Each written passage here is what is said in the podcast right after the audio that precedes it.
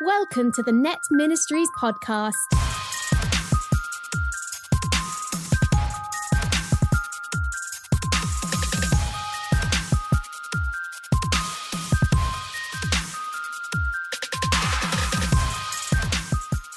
Welcome to the Net Ministries podcast. My name is Matt Reiswig, I'm Dan Driver. and we work for an organization called Net Ministries. At Net, we've noticed that a vast majority of Catholic youth are disconnecting from the church during their teenage years. So, in response, Net trains teams of young adults and sends them to minister in parishes and schools across the nation. That's our day job. And podcasting is our afternoon job. Yeah, and evening job and breakfast job and whatever job you want it to be. Awesome. Dan, do you want to explain why we're doing a podcast? We're doing a podcast to hopefully challenge you as a listener to love Christ more and embrace the life of his church. Absolutely. And we're really excited. Uh, some of our podcasts are going to be interviews. Today's going to be more of a discussion. Dan, do you want to give a little prep about what the discussion is going to be about today? It kind of started as a passion project. One of my colleagues, Andy Norton, who's also a good friend of mine, is a passionate lover of TV and movies and just storytelling, as is a friend of ours, Ryan O'Hara, who works for another Catholic organization in the cities. We had this sort of online social media discussion on Stranger Things, and we thought we would just get behind a microphone and discuss what we liked about it as well as discussing the morality of TV and how a Christian should approach binge watching. How does that fit into the life of somebody who wants to be a disciple? So, Ryan, myself, and Andy, we discuss Stranger Things. Yeah, awesome. Well, great. We're excited for you to listen to it. Here it is.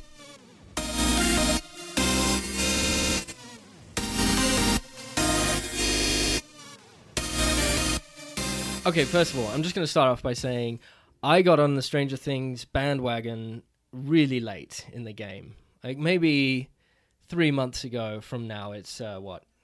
Oh, maybe even less than that. Maybe No, like it- two. It was, Was like three weeks. ago. Was it three was like- weeks? was, it like October? so- it was. was it October? I want to say it was. Oh my gosh, it feels like you, so long you ago. too, Andy, or No, no, No, he it was- he was I was on one it. of the ones really egging encouraging it. Okay. Yeah, Yeah. I think you encouraged me more than anyone else. But hearing about all, people were really excited about Yeah. season two of Stranger Things. So they were getting um, all the parties lined up for a Stranger Things season two launch party where people were going to dress up and there was going to be food themes. And I just thought, what is this about? Why are people so into Stranger Things? Um, and I thought, well, you know what? In my line of work, I need to know about this for Mm. the sake of the people that I relate to here in the ministry. So I did go and watch it, and I at first was really disappointed with it. It was kind of like, have have you guys ever been to In and Out? Yes. Yeah. Okay, so when I first came to America, right, I was inundated with all of the fast food options in Minnesota, Culver's and White Castle and all this kind of stuff. And it was all disappointing because it was just fast food. It was nothing revolutionary to me, but people speak about it in a revolutionary kind of Hmm. way. And then when In and Out was mentioned, they said, "Oh, but this is different. I mean, these burgers are the best burgers you're ever going to taste." So I'm thinking in my mind like really thick, juicy, gourmet burgers, and they're telling me it's all freshly made that day. I was super excited. It took me a year or so to get on the In and Out bandwagon. I eventually went to California, tried it, and thought this is a slightly now don't be offended by this slightly better McDonald's. I'm sorry, it's not that great. It's not it. What? So that was my first opinion because it's still fast food. Yeah, it totally And is. I was expecting something like more than fast food. Hmm. I was really disappointed. But that being said, I was able to like dash the hype out of my head and revisit in and out and go, okay, now I just need to like try it for what it is without the hype and everything. And I loved it. I thought it was really good. I love the burgers. I love the animal style. I love the fries. I love the fact that they have the little like hidden messages on it. Yeah. And well, hidden messages, scripture. yeah, yeah. That was my experience with Stranger Things as well. Hmm. Uh, like after, so you watch eight episodes, Yes. and it was at that point that you sort of decided, or did you like when did you feel that disappointment originally? Disappointment was like for the first three episodes. First one, I was like, okay, this is good. Um, one, like, I'm glad to be out of. I'm I'm going to offend someone again. I'm glad to be out of the '80s. Like, I didn't like the technology. I didn't really like the, f- the 80s. Just felt a little bit depressing to me. Mm. I mean, even if you look at some of the like the songs, like pick any uh, song, like they're all quite depressing. Like Joy Division, The Smiths, all these people, they're quite sad songs, and that was my experience of the limited time of the '80s and the early '90s that I experienced. So I was kind of glad to get out of it. So then watching hmm. something's '80s base was a little bit okay. Back in the '80s again, things are a little sad. The haircuts are dumb, and all of these kind of things that I experienced. So that was my first like take on it. Was just okay. It's good. It's alright, but it's not that great. And after episode three, I thought, okay, I'm gonna watch it to the end. And right now, I'm not like super impressed. But as the story went on, I really enjoyed it. And I'm like a like a researchy kind of person, so I love to just research stuff, whatever it is.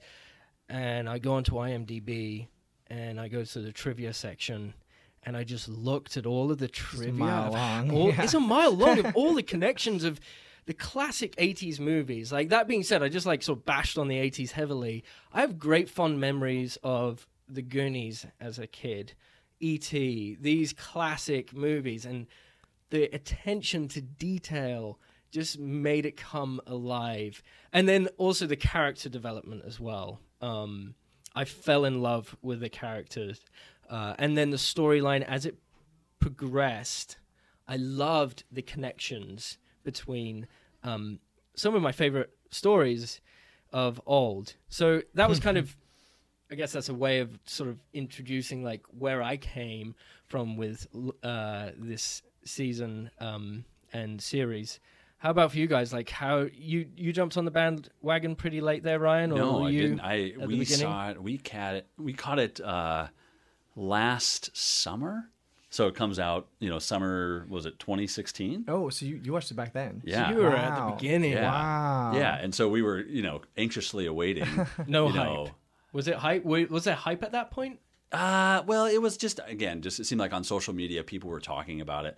We have Netflix, and we're always looking for a good original television show. But you mean to say that Dan waited like three weeks for season two, And I waited, a year no, I waited half. a year plus. Let's just be clear on that. Yeah, and the payoff was sweet. Okay, so great. yeah, so we were we were in right away. We were in right away and loved it. Yeah, I loved it. Wow. And it, for the same reasons you eventually loved it. Yeah. Uh, the characters, the kids in particular. Yeah. Um, but I mean, I'm a I'm a kid of the '80s. I was Yeah. basically the same age as them Yeah. in 1983, Oh. 1984. awesome. and so, so the cool. the bikes that I I rode around in, and the movies that I saw, and I saw E.T. in the theater. That was the, that was the first PG movie I ever saw was E.T. You know. And so um, it just felt, and I'm from Indiana, and it, so it just felt like Whoa. here I am. This is a, a little window into you. my Yeah, childhood. yeah, yeah. absolutely, absolutely. I love that. Are you glad to be out of the 80s or did you like the 80s? Uh, I love going back. I wouldn't want to visit. You know, it's like a place I'd love to visit, but I wouldn't want to live there. You Yeah. know, so I love to visit, but I'm glad to be living in 2017. That's great. Yeah, yeah. So for me, I think I watched it in like February, I want to say. So like about what is that now? 8 months ago. Um and I don't really know. I wasn't super hyped for it. I think I'd heard it mentioned. It looked kind of interesting and I just watched it. Um and I from the first episode, I fell in love with it.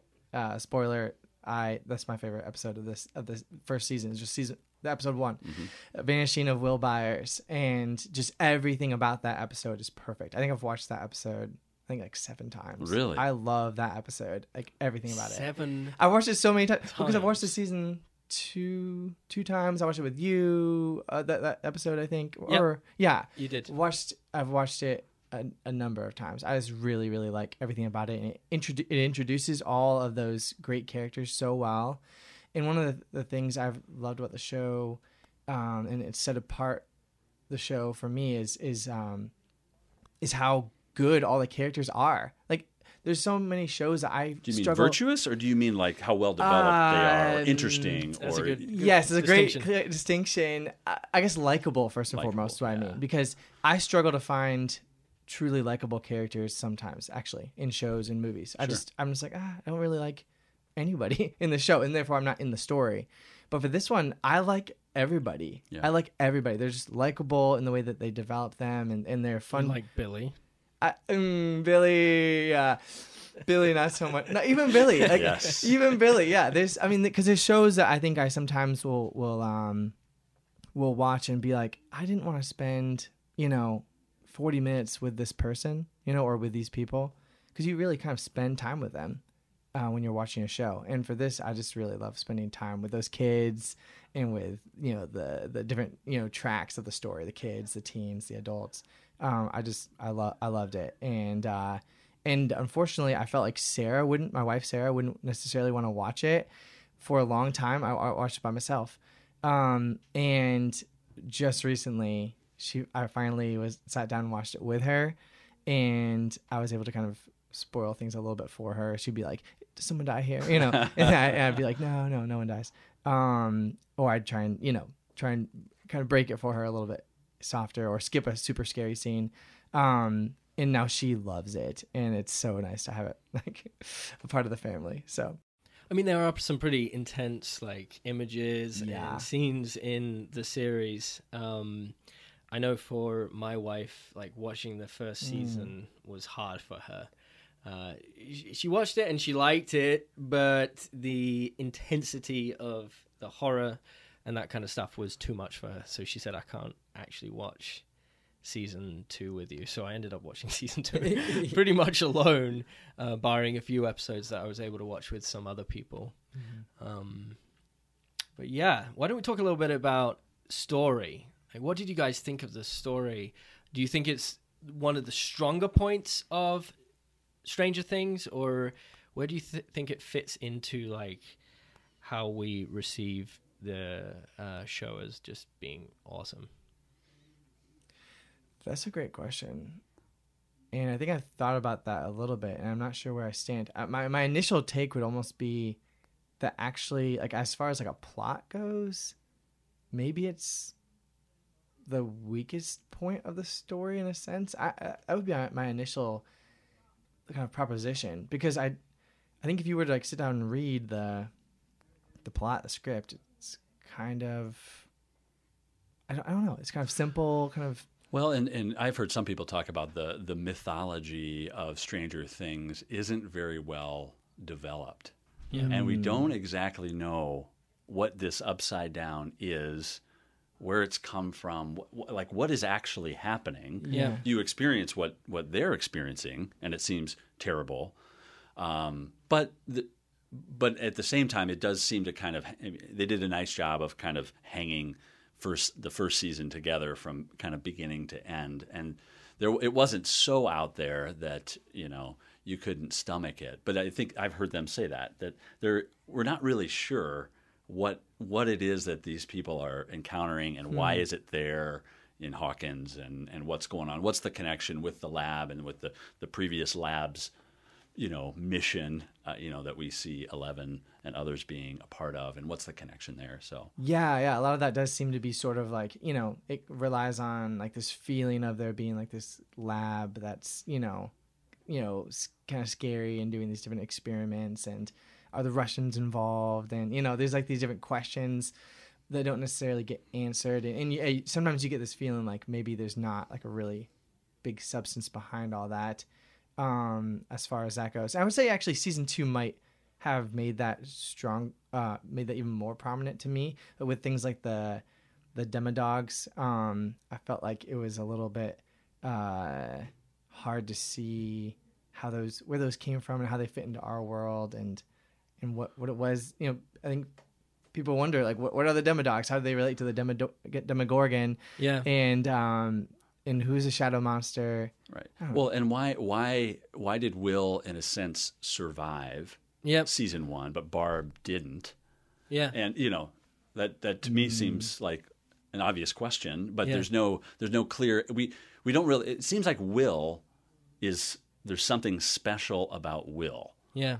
and whereas the you know they would just as easily you know discard these the dem, the demogorgon or the demodogs or whatever would discard most everyone in their in their path but not will and so what's what's going on there and maybe we'll learn i hope we learn more about what's up with will What's up with Will? Yeah, I wonder. I mean, could, he wasn't bleeding, right? At the, when he got when he vanished. No, he wasn't. I, Yeah. I, because I went back to look at that, and I'm pretty sure there was no blood on him, so I don't know how the Demogorgon uh, traced him. Traced like him. That, that was the one thing in my mind. Oh, wait a minute, was he bleeding? I don't, I don't. think I don't was think he was. Neither was the scientist at the o- in the opening scene. There's no blood on him. Interesting. Okay, so it doesn't necessarily just kill someone because they're bleeding or not. I mean, that could be like a, a loophole in, you know, that could just Yeah. be a, what do you call it? A um, I don't know. goof. Goof. don't know. There Yeah, you go. yeah, yeah. Goof. Yeah. Yeah, yeah, yeah. The it could be because, of course, I mean, for those listening at home, uh, if you don't remember, remember that the that the it's blood that attracts the Demogorgon in such a special way. Um, but yeah, there was no blood on that initial scientist, no blood on Will. But Will, I think the im- implications seem to be that he like escaped the Demogorgon into the upside down, or or maybe he was was he taken out? It seemed like I he was think he was hiding somehow. I think he was taken somehow. Yeah. because um, I mean, you, you basically see him get kind of enveloped, and then boom. Oh, that's gone. right. I forgot. that. Um, but somehow, when he's in the upside down, he either escapes or the Demogorgon releases him, which doesn't make sense because usually people are taken to the library, the upside down library or whatever, and store them there. Well, and, and don't we end up seeing Will sort of with with some kind of vine or Yes. something that's sort of attached to his yeah, he Mouth. eventually does I, get I caught. wa- yeah, right? he eventually gets caught in Castle Byers. So he's in the upside down Castle Byers. Right. Um, and one of the episodes, I can't remember which one, ends with the Demogorgon busting in. yeah Um, and you're left with this question of is Will dead now? Yeah. Um, which of course we discover that he isn't.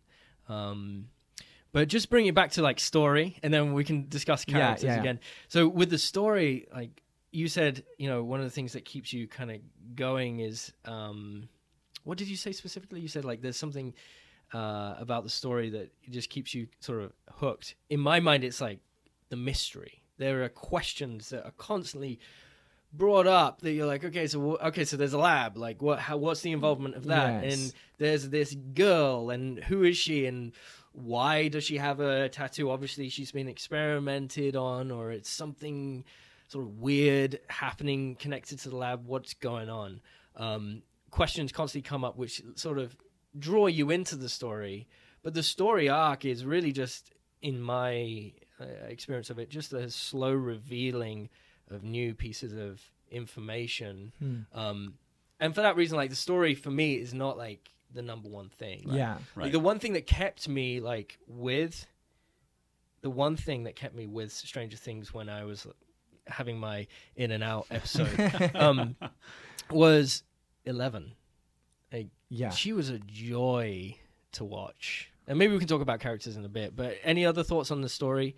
Yeah, for Uh, me, it was this, it was the string, it was the likability of these characters, and you you were invested in them. You you wanted it to work out. You wanted them to find their friend. You Yeah. know, they're missing part of the party or whatever. You know, and um and you you feel for and as as dads, you feel for Joyce, the mom. You know, just that ache and that possibility. And if you're, you know, again, everyone thought he was dead except she she just knew you know and so you just and you wanted that resolution um, and so in a sense it's really simple it's that Yeah. it's that disappearing person it's that missing person story it's that that ache that you have that their friends be reunited. And because they're so likable i think because they did such a good job in character development and getting the right folks in the right place and and telling the story in such a way that I, I would I could look I ended up looking past certain questions that I would have because I loved the story and I love I love the the the the environment the feel of this Hawkins in 1983 and this little community um, you know from the police chief you know on down Yeah, I, I really, really liked the development of the characters. I mean, Hopper kind of the first time I saw Hopper, I just thought, okay, this guy's he doesn't even care about this kid.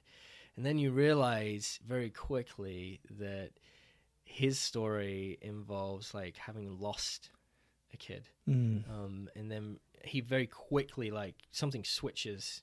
Maybe it's speaking to Joyce, and there's a trigger in him that just changes him from sort of lazy, um, disinterested kind of chief to I'm gonna find.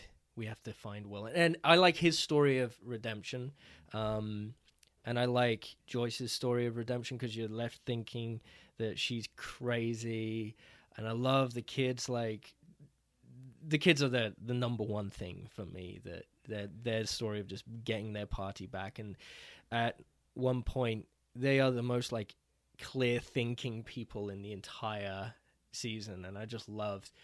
For me, it gave a feel of like Lord of the Rings. I, I felt like I'm watching a new Lord of the Rings, and these kids are the hobbits. They're like the least suspecting heroes, and yet they are all like the key to understanding the entire thing.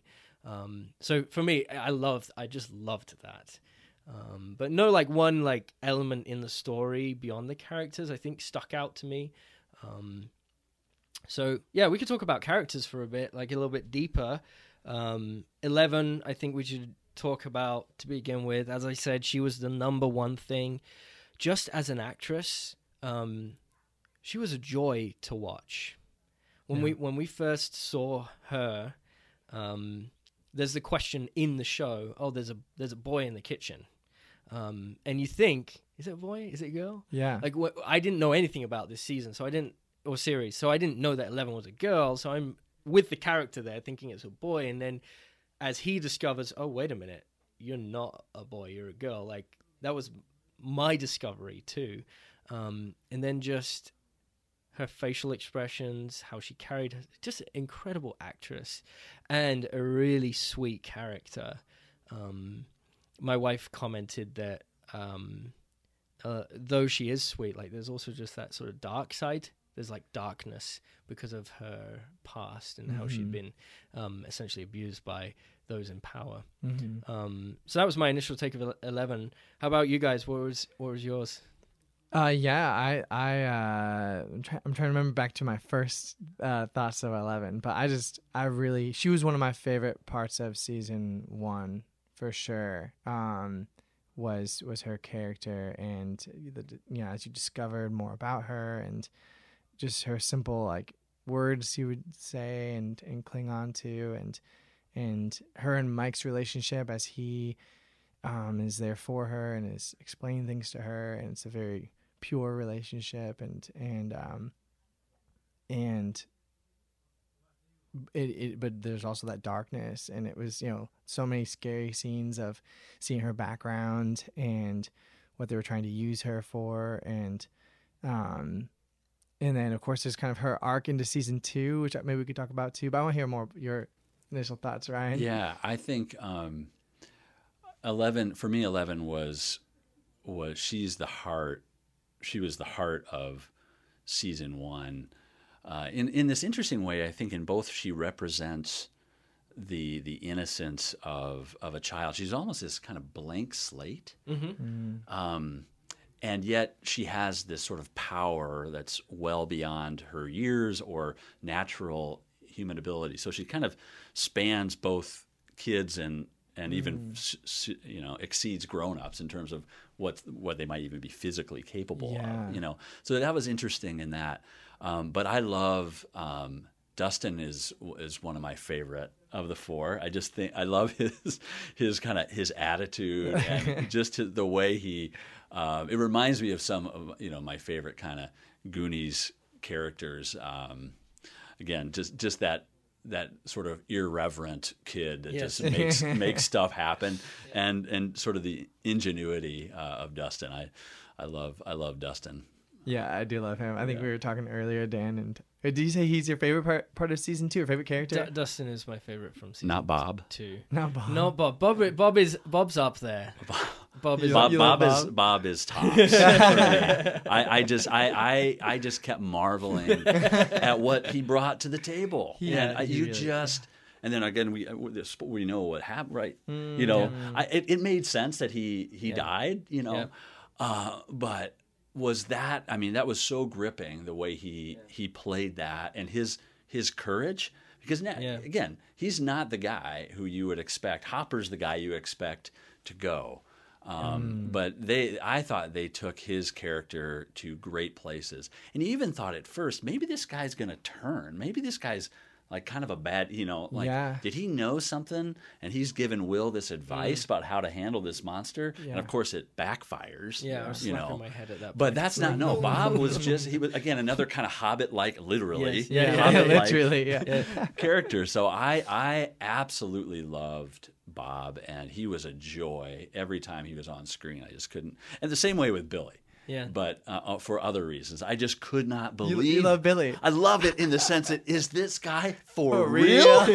You- I mean, I mean, he he. fr- I mean, talk about doubling and tripling down on the hair Yeah, and the yeah, yeah, yeah, attitude yeah. and the look The and the smol- you know, the smoldering everything. You know, yeah. Yeah. and then, then with the scene with Mike's mom was just oh unbelievable. I mean, the guy is a master, but I love because the whole time we're thinking, what's up with Billy? This guy is an absolute jerk. I mean, Yeah. jerk doesn't even begin to describe it. But then you see again, thankfully, and and the Duffers have done a great job of telling, giving us some backstory. You know, even if it's just a little bit. That one scene with his dad told us everything we needed to know. Which is interesting. Like that particular scene with the dad, I heard that Billy requested that there be some scene like that.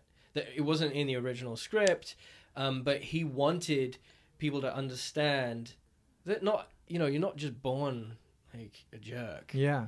That there are usually things that lead you to decisions. So they he wanted people to understand his character better. So he asked if that scene could be there.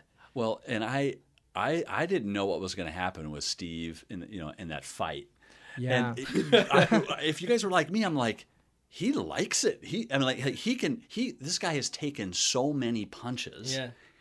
I, don't know how to take a punch. If somebody punched me like that, I'm probably out. But he would just, he just came back for more and more and more, and then of course he, he took care of Steve. Yeah, you know. yeah. But I just could not believe at how easily he and almost joyfully took those punches. Probably like this guy's got nothing on my dad. You know? so anyway, but th- that's interesting because I thought that was a really important part because they they just kept showing him not relative to almost anybody else. He was just showing up in his car, being a jerk to his sister, being a, a jerk to whoever else, but you never knew.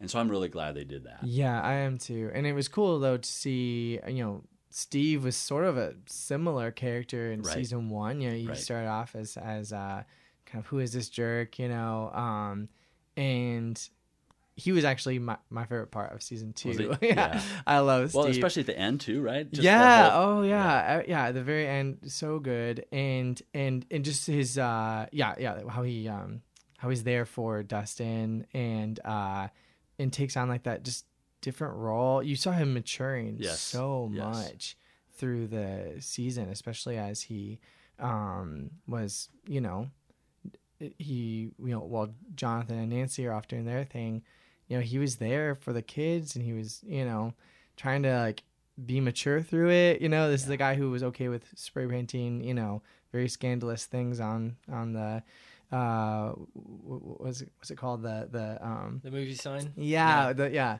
The- And um the Hawkins movie theater, yeah. Yeah. And um and so I I really loved Steve. And it was just funny too with him and Dustin and they were so good. You know, with the Steve thing, it, it's almost like again, I would say, what that showed was the, like when you when you as a young man when you finally kind of see yourself not just relative to other other like say like you're not just one half of a dating pair. Mm. When you become your own man and you kind of step away from kind of the allure of relationships the power of relationships and you you finally see outside of yourself. And i thought that's what he Yes. really demonstrated was most young men or young women and even in some ways we see that as as as an that's one of my critiques of of the of the the character development that that they really they they keep kind of going back to the romantic mm-hmm. side. And I, I think they they actually did something beautiful with Steve in that he was just kind of let that go. He wasn't a jerk. I mean, he could have walked away, right? Yeah. And just said, you know, screw this crew, uh, connected to Nancy, but he went outside of himself, and it's a really beautiful thing. It when really young men is, yeah. go outside of themselves and and and have a bigger sight for their life than just whatever romantically is p- possible right here. I think yeah, I think Steve's becoming was incredible uh, in the first season when he kind of has a you know that really significant change of heart. I mean, he just got beaten the crap out of. Like I thought you you could possibly die right now. Like, Yeah. You just got really really beaten. And he has the courage to, even in spite of that and the denting in his pride, to turn around and come back and seek out Jonathan again to have, I'm presuming, some kind of reconciliation. He had terrible timing, but um, I, I just I loved that about Steve. Um, my like my thing with the I, I- guess I just have a hard time having come from a place in my past where I lived like a lot of these people. Like I can see me in the past being Billy. I can see me in the past being Steve in his worst moments. Um, And for that reason, like I desire greatness and goodness in them. So it was even in season two, it was he, I saw him doing something virtuous. So he's walking down train t- tracks. Shout out to Stand By Me. But he was walking down the uh, train tracks with Dustin, giving him advice, which was bad. Like the the advice was not wholesome advice. It w- but he was like the the action of like I'm looking out for my younger guy. I want him to be successful at up, raise 'em up, relationships yeah. but still there was like a dissatisfaction with it um and then also just the whole you know the th- the love triangle thing like that that whole thing like was tiresome for me um i just wanted nancy to like be clear with people and make a choice and And were you guys? I mean, I was rooting for them. I mean, at one point they they're in that Murray's house and they've got separate bedrooms, compound, right? yeah. Right. Yeah, creepy. Yeah. and and they've got their separate bedrooms, and then they they kind of meet, and then they go back. And I just and I was you know I'm always cheering for that moment. Could we could we sort of you know could Hollywood or whatever they are celebrate you know a certain virtue of of chastity of just saying no in this moment? But of course, you know Yeah. they brought him back, and those were those were the kind of moments where I just felt like. Um, you know that we, they'd fall back into convention, and I, you know, there's some disappointment there, but it's not often in that case with the show. But those are Yeah, yeah, yeah. It's funny. I, I sometimes vacillate for some a scene like that to what from. Sometimes I'm on that side of like you know, hopefully they just won't have them you know do this, make this bad choice. But to, oftentimes you get to a point sometimes with something like this where you're like, uh, as long as they don't maybe glorify it too much or show too much, and, and at least for No, they were tasteful two, they were very that, tasteful sure. with it Yeah. and um and i think I, I was thinking about this the other day just how the show handles sexuality in general and um i at least they were they were more tasteful here in season two in season one it was sort of a more mixed bag Mhm. in insofar as you know i think we saw too much of you know what was going on with steve and nancy in that one scene and unfortunately it was interweaved with things going on with barb and Yeah, so you could so- never get away with yeah you couldn't really totally like just look away.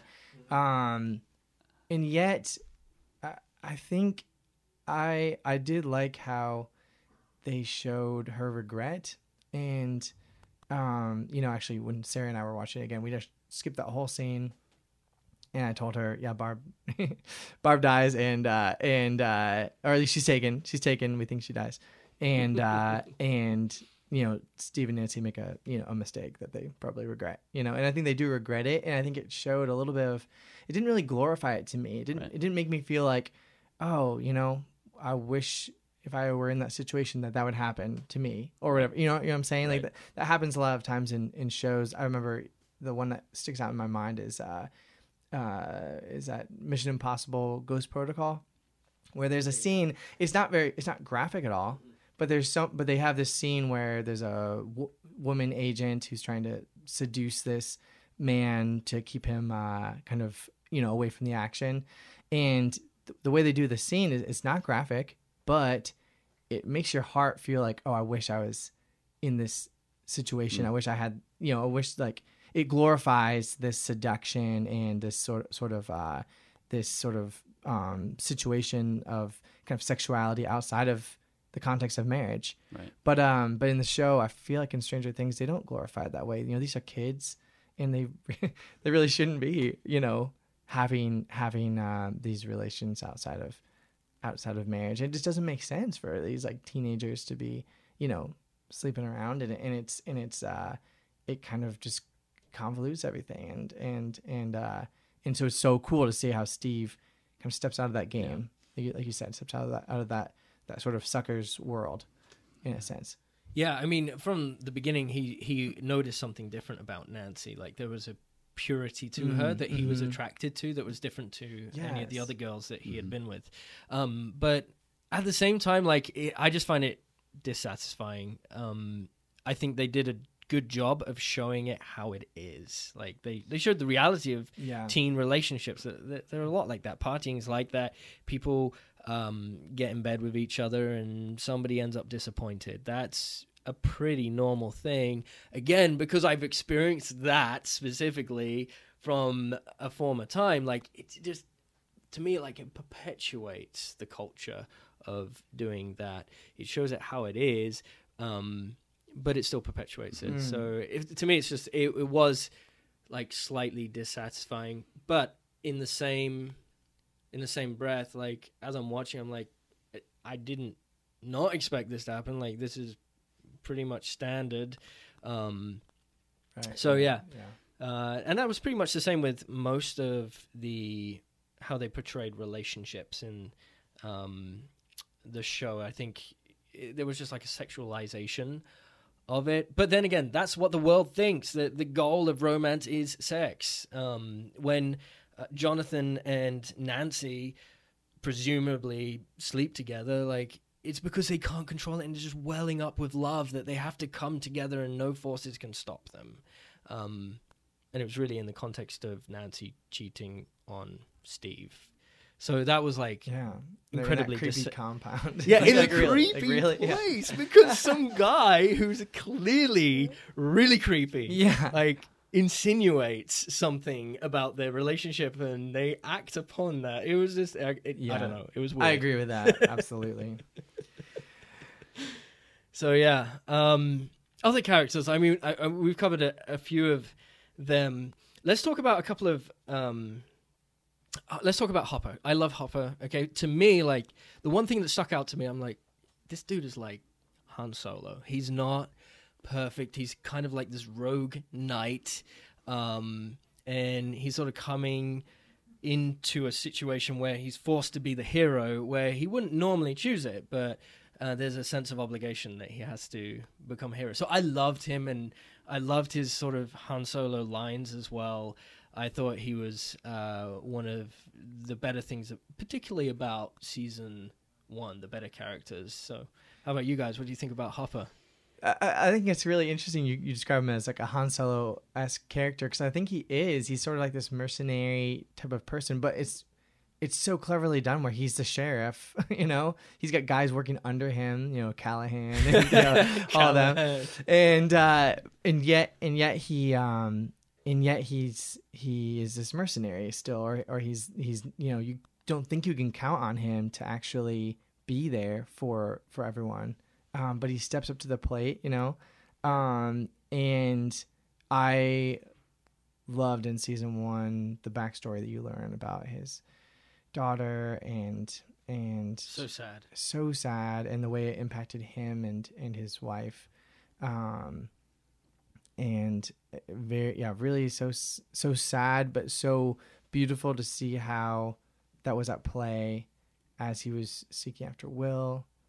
And then in season two uh, because in season one did he even really know, meet 11 i don't think he I can't really remember when he meets him, but he, when he does, he pretty much just loves her yeah. as his own in a mixed kind of motive way. Hmm Um, just a, just a real quick thing, like in the flashback to his daughter Sarah, I think that's her name. Yeah. She um, has a little like blue friendship bracelet on.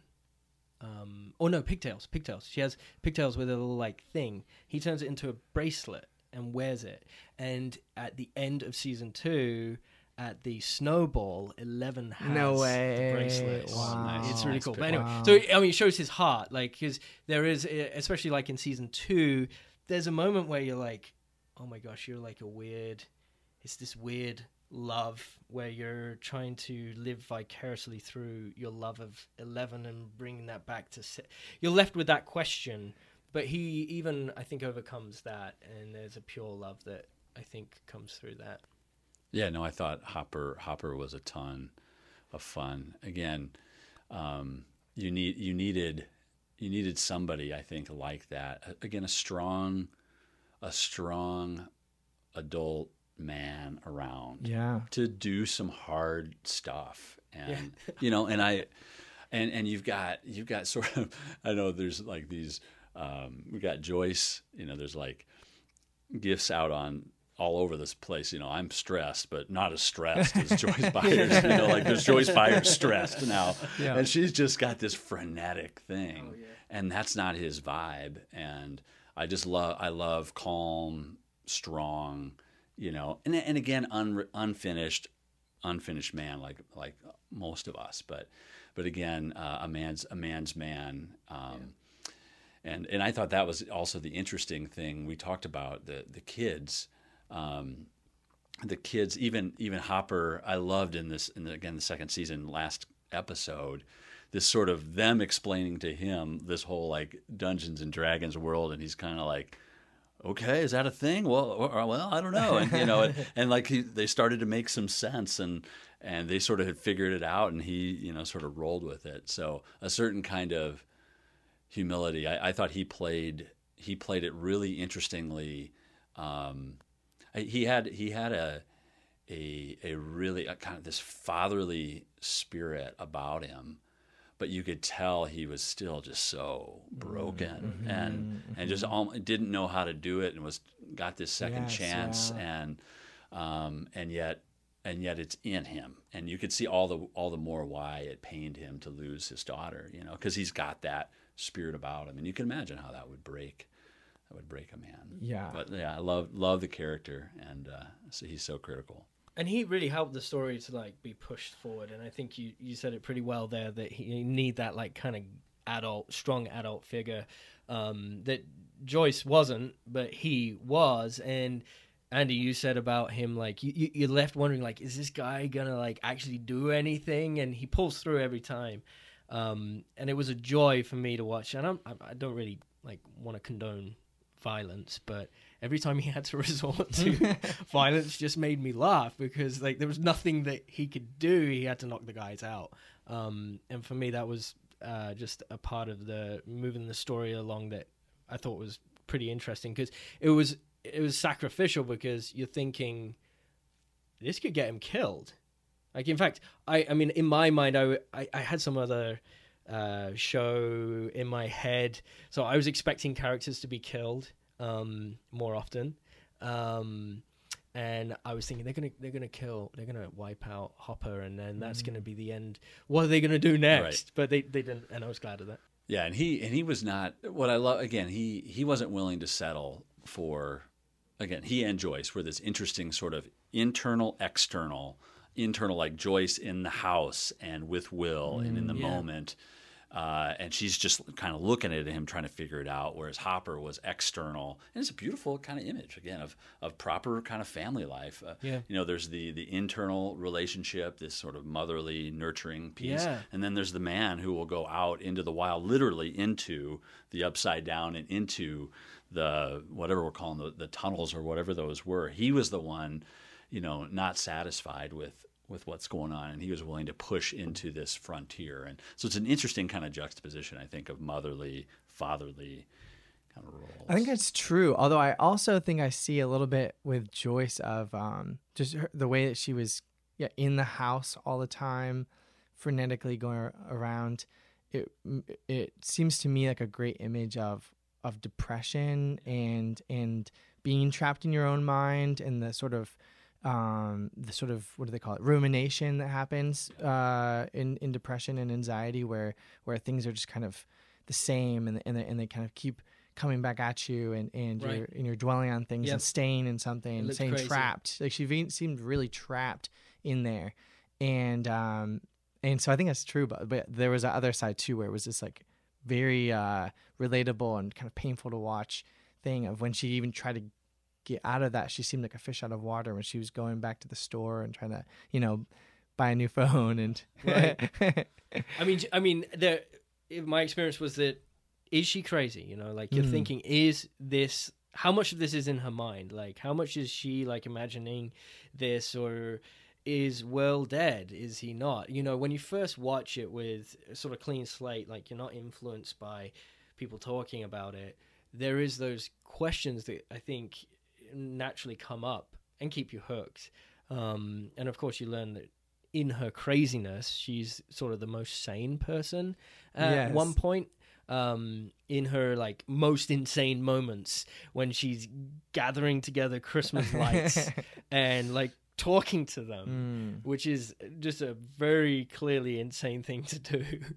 she is the most sane because she gets it. She knows her the heart of her son, and she knows her son very well, and will just go after him. I love that.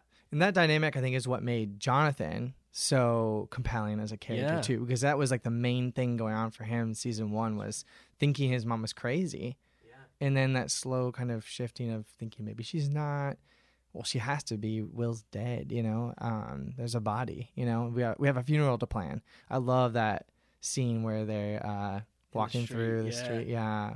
And- Heartbreaking. yeah heartbreaking uh and so so relatable i love i loved uh, jonathan in, in those moments Yeah, for me, Jonathan was a was a, also a, another character that I did really like, um, and I think with a lot of the ques- characters, your questions are brought up in your mind. For me, the question with Jonathan was when he was taking those photos of the the, the party that was happening, like what was going on in his mind? Was he being creepy in that moment? Was he? I mean, it's an objectively a creepy thing to take photos of somebody undressing or dressing when they're not aware of you doing that. Like Mhm. objectively creepy. But like, was his heart sort of drawn toward lust, or was it something else? And there's a there's like this weird in, innocence about um, Jonathan that sort of pervades through both seasons. I think. Um, I think it was interrupted with his choice to um, cross that boundary and and go share a bed with Nancy, but the innocence there there was there was something else going on at least for me as I'm watching him and he's often misunderstood but just watching how much he loves his younger brother Mhm. and wants to step into that role of being a father to the fatherless that was something that I found really compelling about Jonathan's character and made me like him even though he's kind of weird looking and creepy in his actions I did like him Mhm. Okay, so let's quickly just talk about Brenner and the Demogorgon.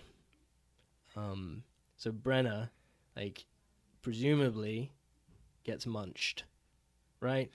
yeah i watched that scene again recently and it's more of a of a he gets hugged kind of by the demogorgon Oh, you that's see yeah, you see you see him kind of get like you see like the demogorgon kind of come over very quickly over him and that's all you see actually i think at, at the end of brenner which is why then in season two they're saying that he's still alive right I think it's un.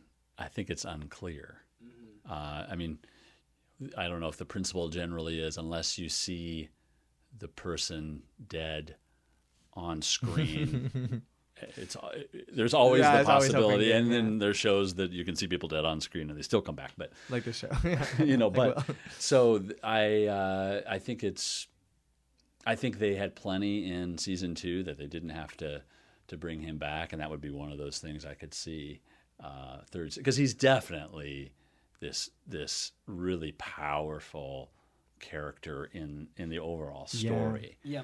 and um, and it, it gets back to eleven and and again who who she is and this kind of this this innocence uh, and yet he's um, you know been psychologically and otherwise abusing abusing her, Yeah. and, and and and then now presumably m- many others. Yes. You know, um, I didn't think about there being others. You know, and then of course we see in you know first episode of season two, you know 008. and of course we get to meet her, and and again, there's probably a much bigger world out there, uh, one through ten Yeah. or others. I don't Yeah. know. Yeah, I you mean, it could be one through a hundred. I, I- right. it- Where does it stop? And, Yeah. and who died in those experiments? We just don't know. Mm-hmm. It's, it's crazy to think. Um, so I, I used to play a lot of computer games. Um, one of the games that I played all the way through was a game called Half Life, and it's about this lab that kind of is doing these experiments and ends up opening up a portal to another dimension and these very like similar sort of Hmm. demogorgonish type creatures start coming in and out and there's this one character in it throughout the entire game who keeps resurfacing very much like a brenner kind of character who um is like the overarching mystery somehow connected at the very core of the story but you never ever find out what his deal is Really, you never do. no, it, I mean Half Life. Like uh, there was Half Life One, two, and then a bunch of other stuff. You never find out. Um, it never completes the story, so you're left wondering. I mean, there's so much of that in Stranger Things anyway. But with Brenner, like I kind of think, I wonder if they're throwing back.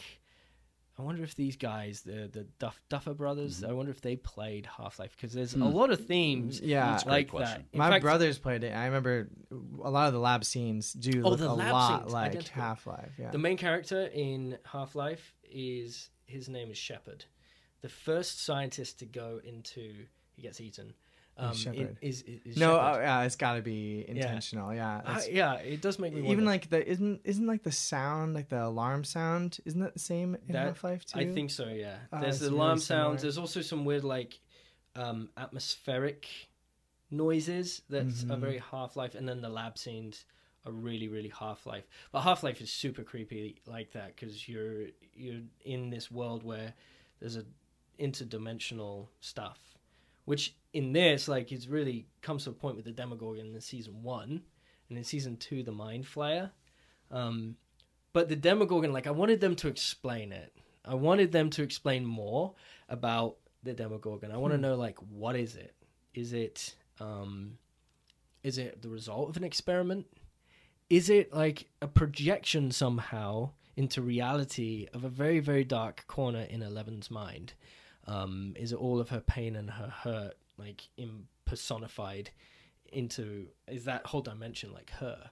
Like all of these questions like they weren't answered and I really wanted to know like okay so what are we dealing with here? Um, and I don't say it's I mean it is like by nature dissatisfying but it's um I think you can over explain things as well. Mhm. Like the reboot of Star Wars with episodes 1, 2 and 3 when they're explaining in depth the midichlorians of Anakin and all of this like that just took it to a level of okay, you've just like devoided every mystery and thing that could inspire awe in people because now we know like there's a whole science structure and it's yeah like i don't want them to do that but i do kind of want to know like where what is the source of this? Where's the origin See, I think I think honestly, I think they do a pretty good job with things like that. Because I mean, technically, you could go pick, pick up the player's handbook for the you know advanced Dungeons and Dragons and you know probably learn some more about it. Because do you think there's a direct is beyond analogy you think that Um, I think that they they draw I think a lot, uh, especially in season one with the the Demogorgon and the Vale of uh, Shadows. what it's called. Um,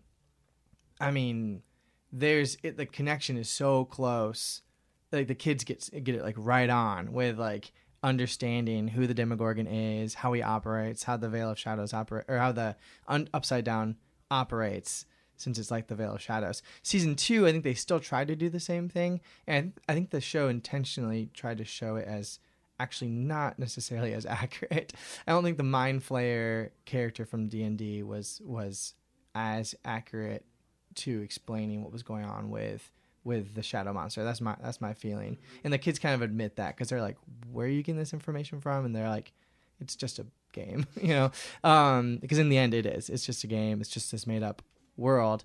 But I mean, it, I think you technically could go back and kind of get a lot of more background information on the Demogorgon if you wanted to by just going back and reading some more of the source materials that they're going after, or even like, gosh, since it's pulling everything from the '80s, like you think about like the the alien Oh, yeah, monster, huge, yeah. you know, like you almost I almost see things like that as sort of the backstory of the Demogorgon. It's like it's like this composite figure of all these pieces, and um, so you can kind of understand it pretty well. At least the Demogorgon. I, I want to throw out a question of: Do you think that the what what was the stronger villain or strange monster creature at least uh, between the two seasons, the Demogorgon or the Shadow Monster slash Mind Flayer? Which actually is that? I mean, is that what we agree that's like one one one uh, bad guy, right? The the Shadow Monster that Yeah. then also Yeah. kind of inhabits Will. Yeah. Um, what what what do you think was that more that powerful? was that was scarier. I thought that had a much bigger kind of scale. Will's like possession. yeah, and especially when you realized he couldn't be trusted. Yeah, you know, and then all of a sudden that that flipped everything. It was a great turn, you know, at the end of whatever episode six or seven. Um, but yeah, I mean, again, the Demogorgon, the Demogorgon was a sort of solitary figure, uh, and then you know we've, we've got the Demodog, and then multiple Demodogs, and you've got the Mind Flayer, and how he, you know this sort of hive mind reality, and then and then we're in we're in the Upside Down and and the the vines and I, it, it just felt a lot more multi-layered and i had I- i just kept thinking how are they gonna how are they gonna figure this one out you know Yeah. Yeah. so it didn't it, it, it, it didn't feel last se- season one felt a little more straightforward and kind of like big monster kill the big monster we're good this this season it was much more um, complex yeah. and and so yeah the, this was you think know, it's better, be, be, stronger, yeah, almost as strong. yeah. Okay. Even though you could never really put your your hand on it in the same way Mm-hmm. you could season one. For me, the Demogorgon was the. I think it was more shocking than the Mind Flayer because uh, I hadn't been introduced to the world of um, Stranger Things.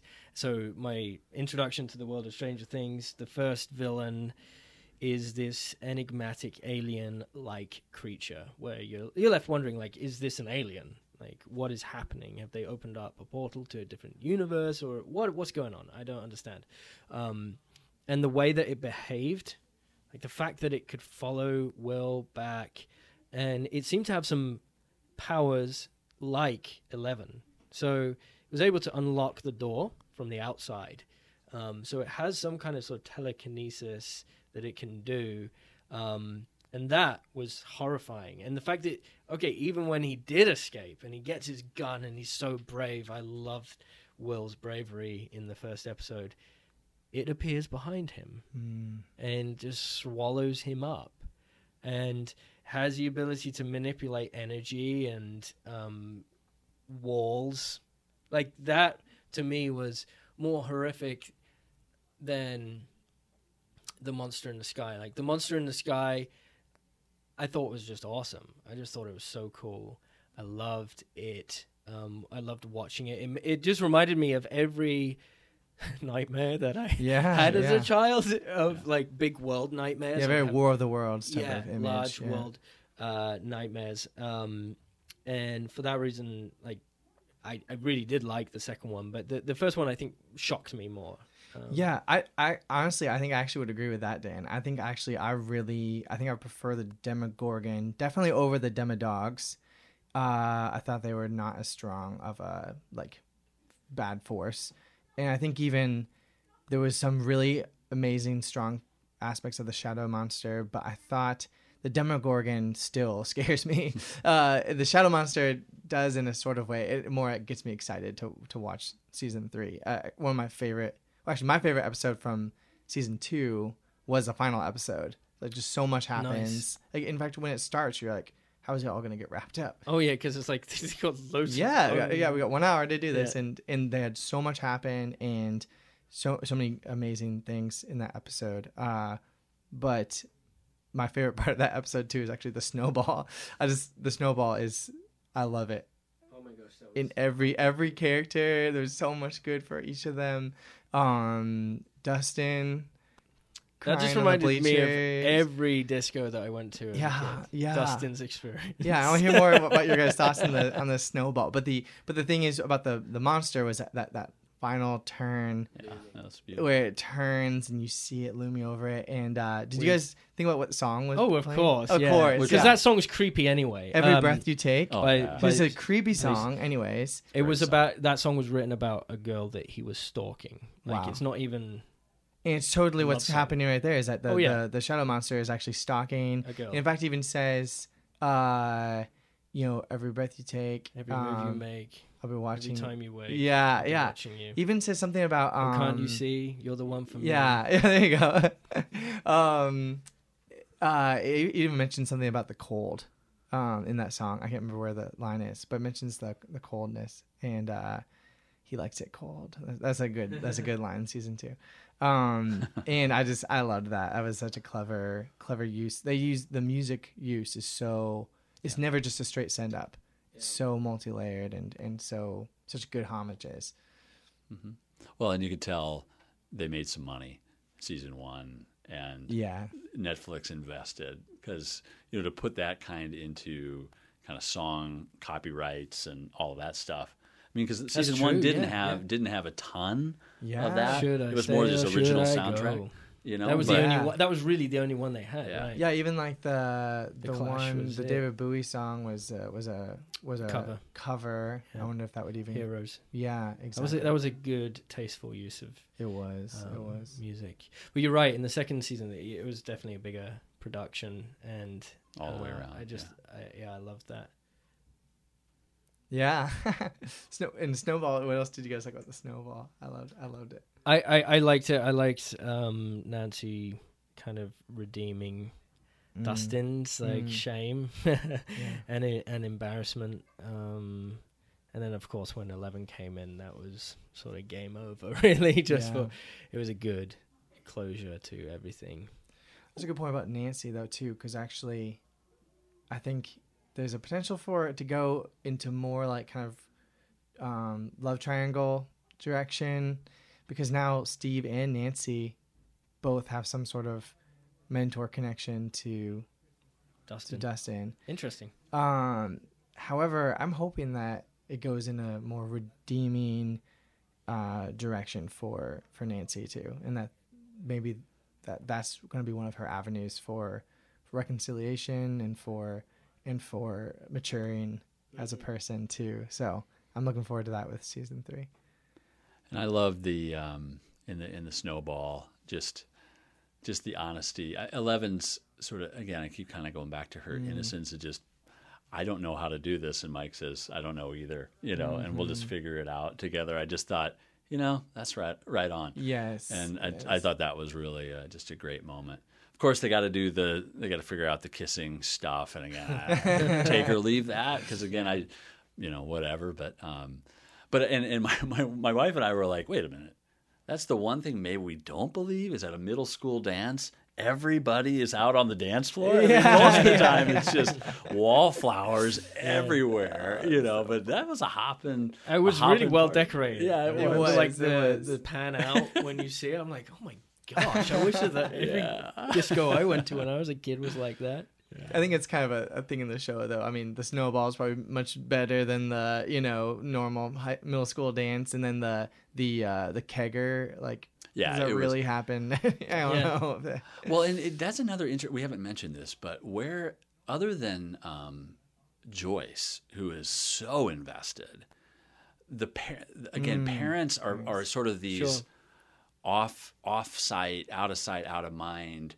And that that does in some ways I think actually represented my experience in part of being a mm. kid in the 80s where you were kind of on your bikes with your buddies and you were roaming the neighborhood and we had all these names for you know the different blocks of, of bike rides that we would do and, and you have your this whole world and i remember us going into the woods and burning things up and starting fires and you know it's just not the world right now Yeah. and it you know it's you know we live now this kind of helicopter parenting Yeah. thing to to the hilt and again we're invested in our in our in our kids but they were they were also i felt like extreme to that end you know where you know Nan, uh, you know Nancy and Jonathan are off for multiple nights and and still that never kind of you know is no big deal uh, and Yeah. they have their alibis or whatever but I, I think it's interesting to look at just the the way that they envisioned parents in the 80s and maybe true. it was realistic or maybe it was just you know whatever but I thought that was fascinating Yeah, I, I think as I was like watching it, I was thinking about you know parenting in it, and most of the parents are distant in some degree. I thought M- Mike and Nancy's mum, she was the they try to portray her as being somebody who cared. She was well-meaning, but often the timing of things, Right. and she didn't really persist very hard. Mm-hmm. But she did want her kids to like, you can share anything with me. I thought that that was that was good. Um, I loved the. I loved this. So my favorite episode in season two was, uh, I think it was episode two, chapter two. Um, only because of Ghostbusters. Because as a kid, I loved Ghostbusters so much, and the way they ended that uh, episode with the Ghostbusters theme song was awesome. But in that, there's there's a point where they're dressing up for school. I think it's at the beginning, and then they they sort of switch between all of the houses, and you've got the mums taking the photos. I loved that scene because you have the different responses of the kids, um, and of course you have like um, you have Dustin and his mum who have this sort of really funny, cute relationship. Yeah. Um, it was adorable to watch. And then you have Mike who just hates the fact that his mum's taking photos of him. He's so embarrassed of his mother and embarrassed that she like wants him to um, say these things. And then you have Lucas and his family, Lucas, who is just loving being in this cos- costume, and his sister calling him a nerd. I just, Yeah. I love that. I thought that that was a really good portrayal of uh, different kinds of sort of standard family life outside of really like what we might experience in Christian circles, where there's sort of discipleship and um, a certain bar of um, parenting. Um, so I, I I did like it for that. I think they just did such a good job of portraying things the way they were, Yeah. and sort of still are for a lot of your average American families. Mm. Um, now I know we we got to kind of wrap up here, um, but I think like maybe just turning it like as a Christian watching these shows, watching shows in general, um, where like where do you think we should be in terms of how we watch? Like with what eyes are we watching it just to like dull ourselves and be entertained? Uh, so that's one kind of thing that I'd like to talk about, and then in general approaching TV and entertainment like as a Christian, or more specifically as a disciple, somebody who wants to be a saint, like how should we approach TV and entertainment? Great question. You know, um, I I approach it from the perspective of story, and I I I love to watch a great story. I think all of us do, and I think it's why we're drawn into a show like this versus just you know what whatever is out there. Like I I would I would say my wife and I we're very picky about what we choose to invest in, but we're we're kind of open to whatever that may be. You know, we one of the things we do is we we take a pretty clear look at IMDb and kind of just in Parents' guide. advance just to know, right? What's that? The parents' guide. Yeah, the parents' guide. Yeah, We I do- use that for myself. Yeah. so a parents' guide Yeah, me for too. me. For yeah. me, I use it for me. Thank you. I'm a Virtue parent. guide. It's a guide yeah, for parents. yeah, I'm a yeah. parent. Thank you very much. um, and I just and so we'll look at we'll you know we'll start a show and then you know look a little bit into the parents guide and go well this, this isn't going to work. Uh, that's why I love this at the TV 14 level um, versus TV MA, and um, and so I, I so I would say part of part of what we're doing is we're looking for for story, great storytelling, great characters, um, and something that kind of helps you to reflect on what it means to be a human person in the world. And um, ver- versus maybe your garden variety kind of Christian movies out there that you know are kind of paper thin, and the character there's no depth and there's no real drama in Yeah. the proper sense.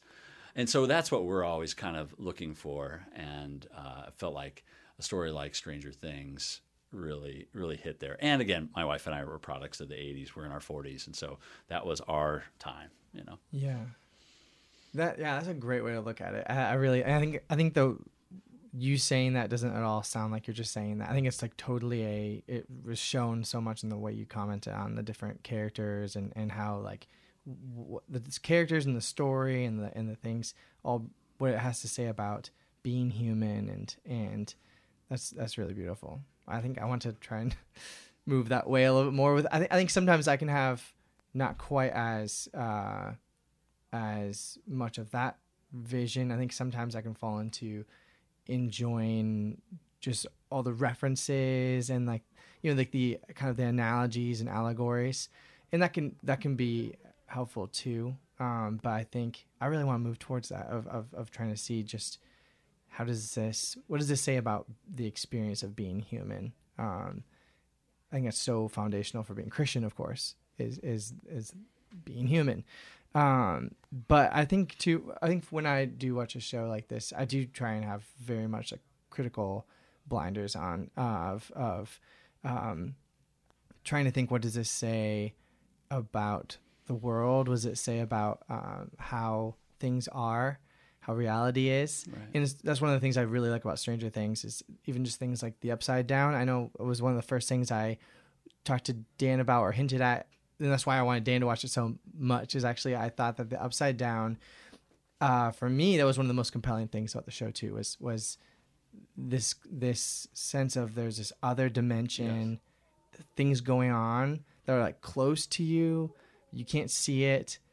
Maybe other people don't believe that it's happening and have no reason they think to believe that. Um it's not an allegory for the spiritual dimension in in our in reality but uh there is it does i think in me it stirs up this uh this sort of sort of like capacity for god you know like the the capacity for spiritual things it it teases that out in me and i hope in others of being open to you know maybe there is more beyond just the things that we're touching and and feeling the the, the very physical things Yeah, I think that's an excellent. I think it's an excellent point. And there's, we see the material world, but there is a spiritual world attached to that material world. And if if we could have eyes to see it, at times it might look more like the upside down, yeah, right? yes yeah Um, and then I, I just will say one thing, just in terms of, of of of faith. This is a little bit back to the story itself, but one of my, my favorite moment, and I must have kind of gone back over and over it last night. We watched. We just finished the ninth episode, season two, last night, and Joyce yells at Will, but mm. really at the shadow monster. She, what did she say? Get the hell out of my son! yeah, yeah. And I Pretty just literal. I, yeah, and I, I loved that. I just thought that broke into just this sense of the way in which we, again, as parents, have to be at times forceful mm. Oh, yeah. in spiritual mm. realities and, and take authority. Yeah. And I just, I just thought because all I could keep thinking was, as a Christian, as a Catholic, I'm like, that kid needs an exorcist. You know, like he needs, you know, what's he gonna do? You know, holy water, and he- you know, but but she actually, in some ways, kind of went to that place of there are, you know, the spiritual forces uh, are real, and they do come in and live inside of us, and they at times need to be commanded out. Yeah. And I, so I, I thought that was just this great moment. I don't know if that moment hit you guys, but no it did yeah definitely it definitely hit me in a very similar way like Yeah. it was a sort of hat tip to uh, christianity i think Yeah. um, whether intentionally or not like No. i think a lot i think a lot of people probably shared that experience um, so like approaching tv for me uh, as a catholic striving to be a disciple and hopefully one day a saint. Um, and uh, the way that I would like approach TV in general is like is this is it leading me toward things and thoughts of holiness or is it drawing me down into the earth further? And for me stranger things evidenced probably by a lot of our conversation has a lot of wholesome elements in it because it shows the true nature of broken humanity and it also shows some really key themes of christianity that we can draw from. Sacrifice redemption um, like dying to evil, self yeah. good and evil. Like there's some very strong christian themes in it unintentionally but it's just a result of being like brought up in society because western civilization is founded on the principles and the morality of christianity so i will look to tv and see are there these themes in there and when if i do find them in there like i'm looking at the parents guide if it's you know the f word every other word or they're like trying to perpetuate a glorified worldview of sin Yeah. whether yeah. that's gang life or if it's uh, sexuality um, or if it's even just worldly success if it's so devoid of a christian worldview then i don't think it's healthy Yeah. for us um, as christians to to be watching and we need to be like sensitive to the fact that we will be formed by what we watch and listen. You are what you eat, and in a certain sense, you are what you absorb intellectually. So if you're watching crap, you're gonna essentially your mind's gonna turn to crap. Uh, it's gonna turn to the world, and so I'm very sensitive to that because I've been there. My whole life was absorbed with um, different things from the world that were just drawing me deeper and deeper down into a godless worldview. Mm-hmm. So I, I think that as Christians, we just need to be discerning. I'd love to know were there have there been shows where you started watching and then there was something that you were sort of convicted by and go, you know, I gotta I gotta back off. Yeah, there Uh, was recently Recently for me too. What was it? Uh, it is a British TV show called Poldark. Okay. It ended up just being very soap opera opera and Uh-huh. like your sort of these the characters and the way that they were making choices and um, it just was not it just wasn't good for the soul. Yeah. It was not wholesome in the Yeah. end. It started off kind of wholesome, Sure. but then like devoided away. One which we're watching right now, which I find really compelling, but is Daredevil. We've only just started watching Ah. Daredevil, and we're three episodes in, and there are some things about it that I'm I'm like, is this? Can I keep watching Yeah. This? I don't know if you guys have seen Daredevil. Yeah, Sarah it. loves Daredevil. I've watched a lot of it. Um, she's watched like all of it, and she loves at least the first season for sure. She loves it, so she'll have to talk to you about that for sure and, and give her opinion on it. For me, the show was Peaky Blinders. That was really recent. Is we watched. It's about yeah, like a. Well, it turns out it really is just about a gang. You know, like a family gang in Kind of 19th early century early 1900s. Early yeah, 1900s, yeah, England? Um, in in uh, what is it? Birmingham, England Whoa. um, is really, really well done with the characters and the. Uh, it just feels like you're in Sure. early 1900s Birmingham, and it's it's like amazing on that level. And so I wanted to be able to love it and keep watching it, but I watched the first season. I can't say I would suggest someone to actually watch the whole first season. I certainly, after watching it, I was I felt like, you know, I don't want to spend any more time with this gang. You know, like this is this. There was there was some very rede- redeeming elements about it. Um, so I don't regret having watched it. I don't think it like made me forget the face of Christ, you know, and, and take me away from from that. But it, but it, uh, but I do feel like I, it would lead me towards that if I kept watching and just you know kind of living in that world for too long. Um, and so I don't plan to watch it uh, again. Um, yeah, and that was that was the the sense I had. Yeah, I, had that experience with Mad Men. Mm. I don't know if you guys have seen No, no, that no, show. no, no, no, no. Yeah, I watched a Uh, little bit of it in similar similar. Yeah, feeling. and again, not to I won't spoil that, but just the the the theme of adultery is just heavy. That's Yeah. it's really the guts of that show, and as as as amazing as the the costume and the world, this kind of early '60s world, this ad exec world they created. It's just incredible.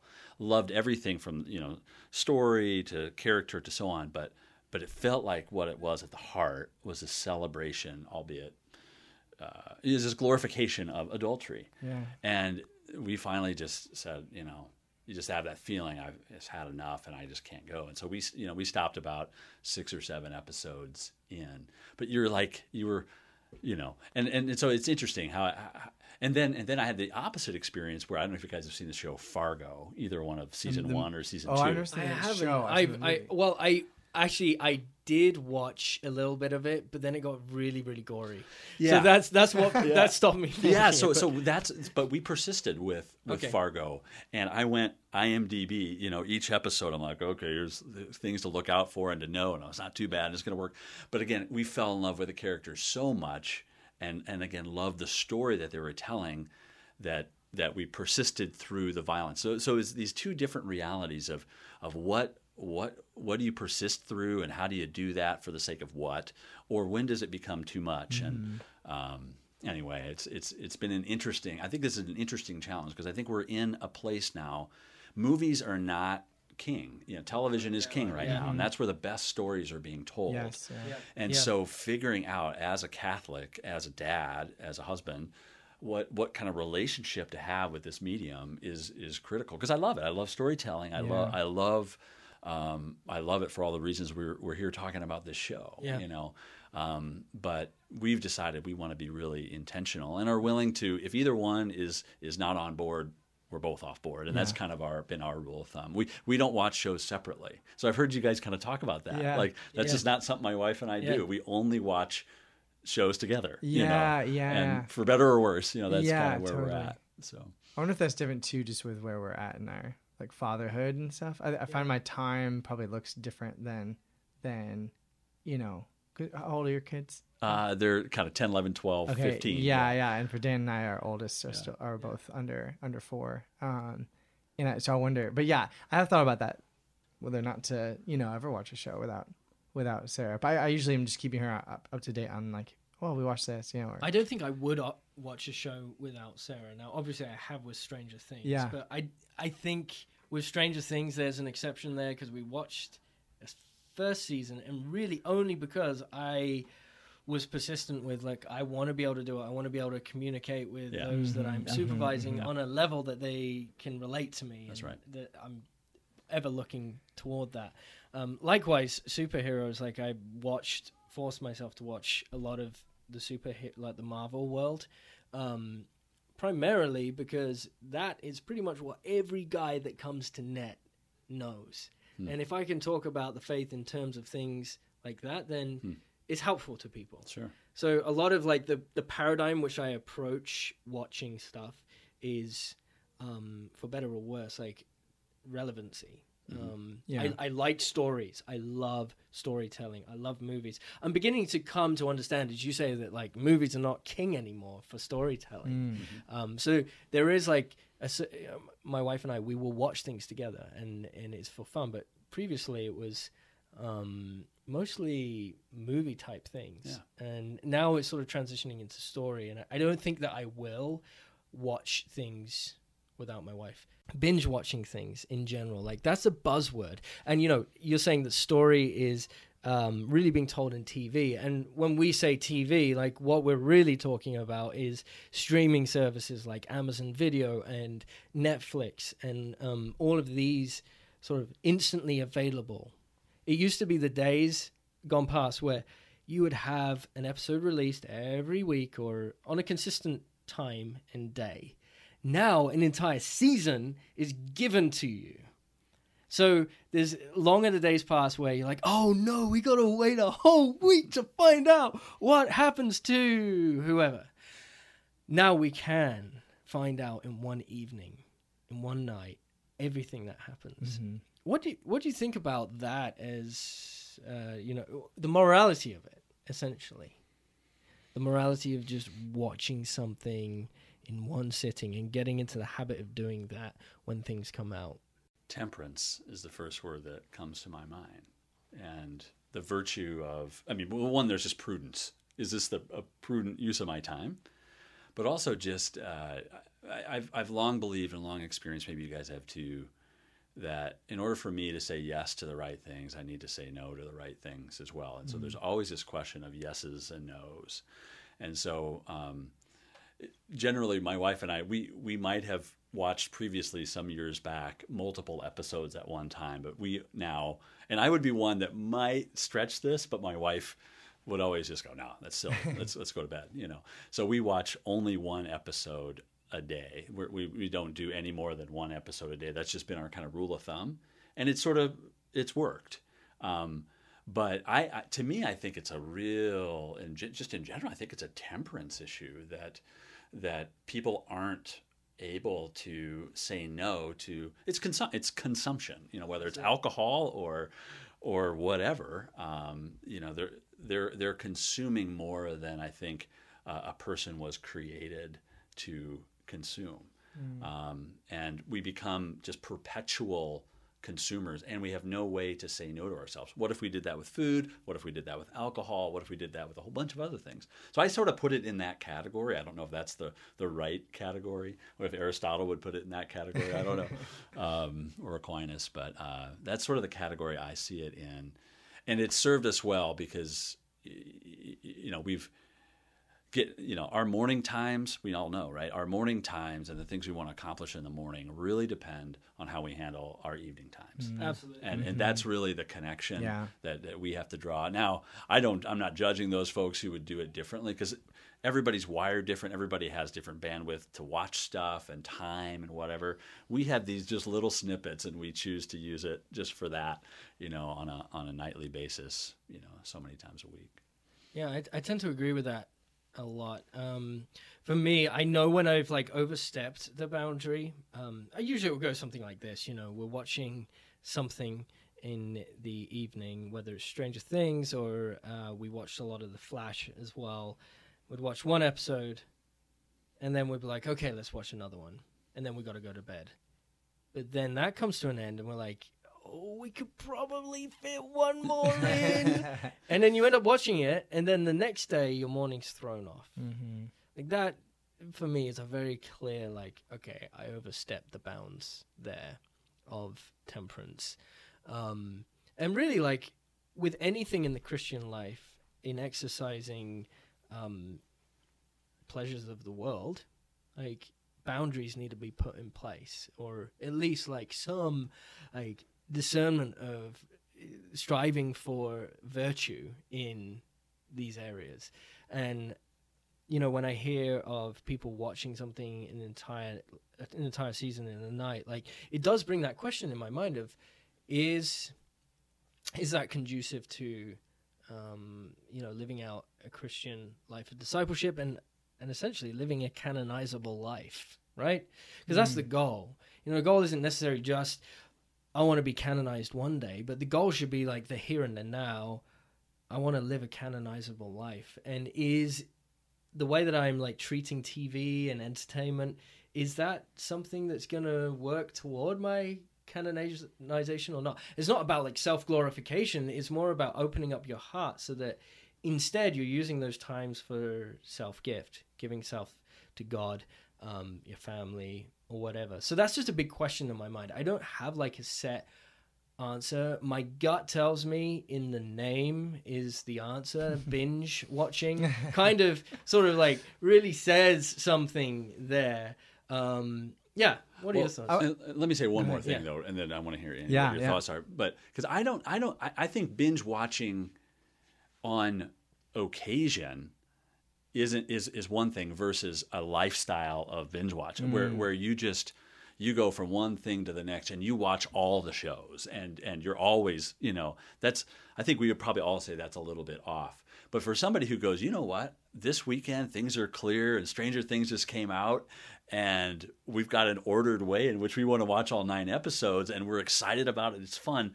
That's different. Yeah, you know, yeah. and especially if it if it build if there's some community that's built around that, and there's a way in which you're not just Yeah.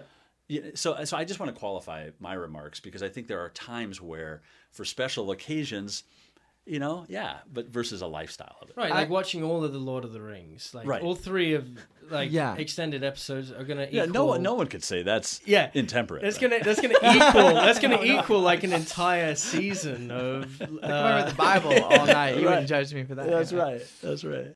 but the culture of bin, binge watching isn't a Christian thing. It isn't a virtuous thing, and for a disciple or somebody trying to be a saint to like perpetuate it, I I, I have issue with that. Yes. Okay. That's when, and that's what I would say too. Is is that with binge watching, the trouble there is I think it can be part of that culture.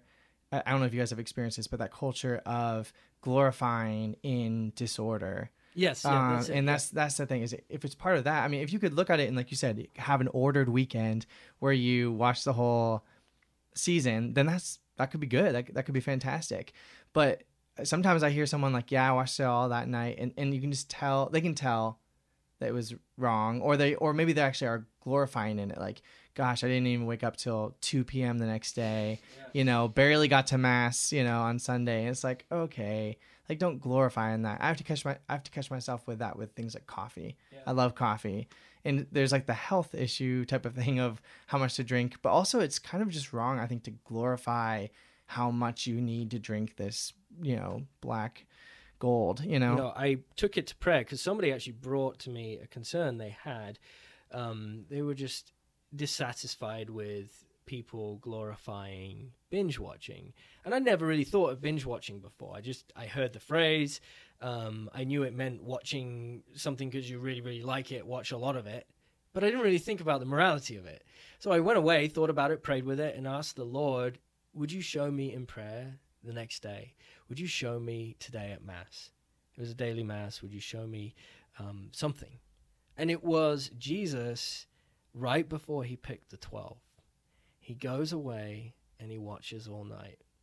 So here we have the Lord, the original binge watcher, who is up all night praying. But he's God. He's up all night praying.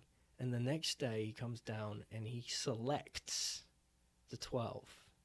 And that was just really poignant. It was just amazing for me to firstly try and wrap my head around God praying all night about like who shall I pick, um, as if it was some big quandary, which obviously isn't. He wants to be united with the Father, and he wants the kingdom to come, and there is an urgency there. And the, the the issue that I take with like binge watching for the person who wants to be a saint is that we neither know the day nor the hour of when the Lord is going to come, and to the time that is given to us is a gift, and to use that as much as we can with a sense of urgency um, is something that I, I, I wrestle with. Yeah, So- memento mori, right? That's Yeah. that's definitely the principle for me. Is if I if I died tonight after having, you know, watched what I watched tonight, like where am I gonna go? Yeah. That sort of thing, you know. Like, am I happy with where I'm at? You know, is it a canonizable life? Is it a, a life that's gonna enter into into glory or not? You know, and and to that end, like, did what I just experienced like expand my capacity to um enter into eternal life, or did it not? And I also think I think sometimes it's just the easiest thing to do, mm-hmm. and it's harder to read a book.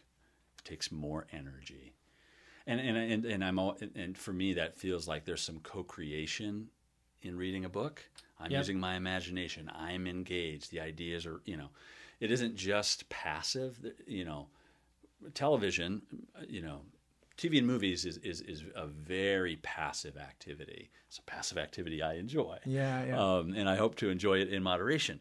Uh, and yet I, I always am asking myself, um, is there more that you want from me in terms of not just being a consumer, but a creator or a co-creator? And and so that's that's actually a question I'm, I'm I'm reading this starting to read this book called The Benedict Option. Have you guys seen The Heard of it? Benedict? Yes. Heard of it, yeah. yeah. recommend it. It's it's great. Um, but he's he's really putting a, a, a fine point again on living living differently and living a, you know a, a purposeful a purposeful life in the midst of this culture. You know, and so it's really helped me to kind of look back at the lack of contemplation that's in our lives and there's something in, in a sense of, of, of you know what we, we are contemplating hours of Yes. Hollywood, and minutes, seconds of the Lord Mm. Jesus. And that's just one of those things I'm always going, yeah. Yeah. And I'm almost afraid to ask the Lord a little Yeah, bit about yeah, it. 'cause yeah. I'm like, well, I got, you know, right? Do you feel that? Yeah, sometimes? absolutely, Like, absolutely, yeah. We're good, right? I kind of got it, but maybe we're not. yeah. So, yeah, that's that's a little bit of what I've been reflecting. on.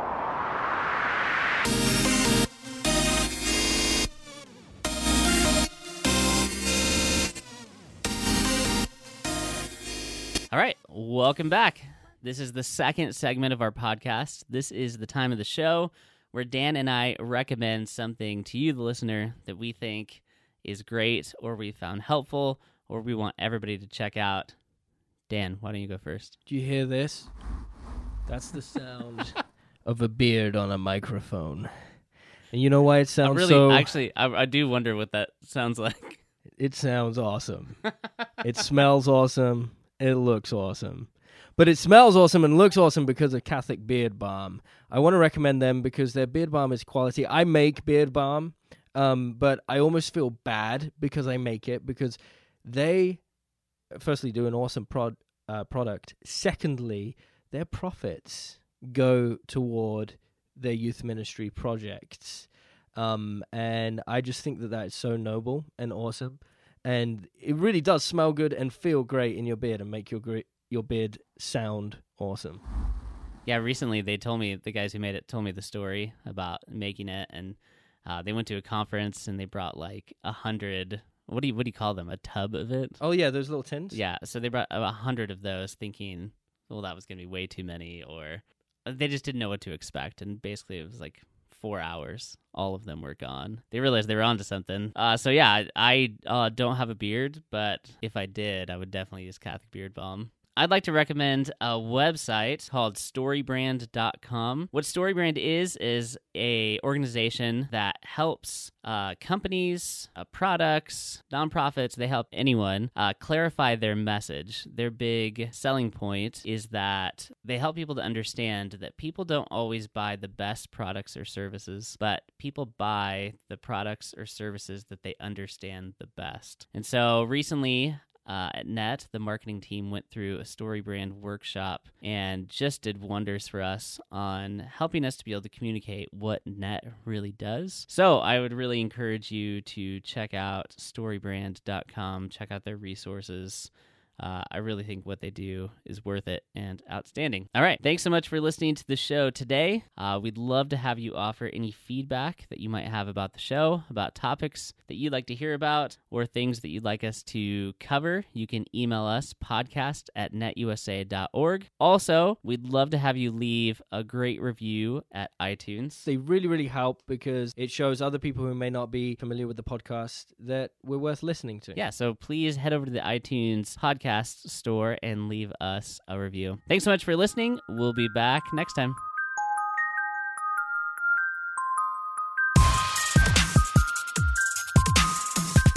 You've been listening to the Net Ministries podcast. Check out our show notes and more at netusa.org slash podcast. You can email us at podcast at netusa.org.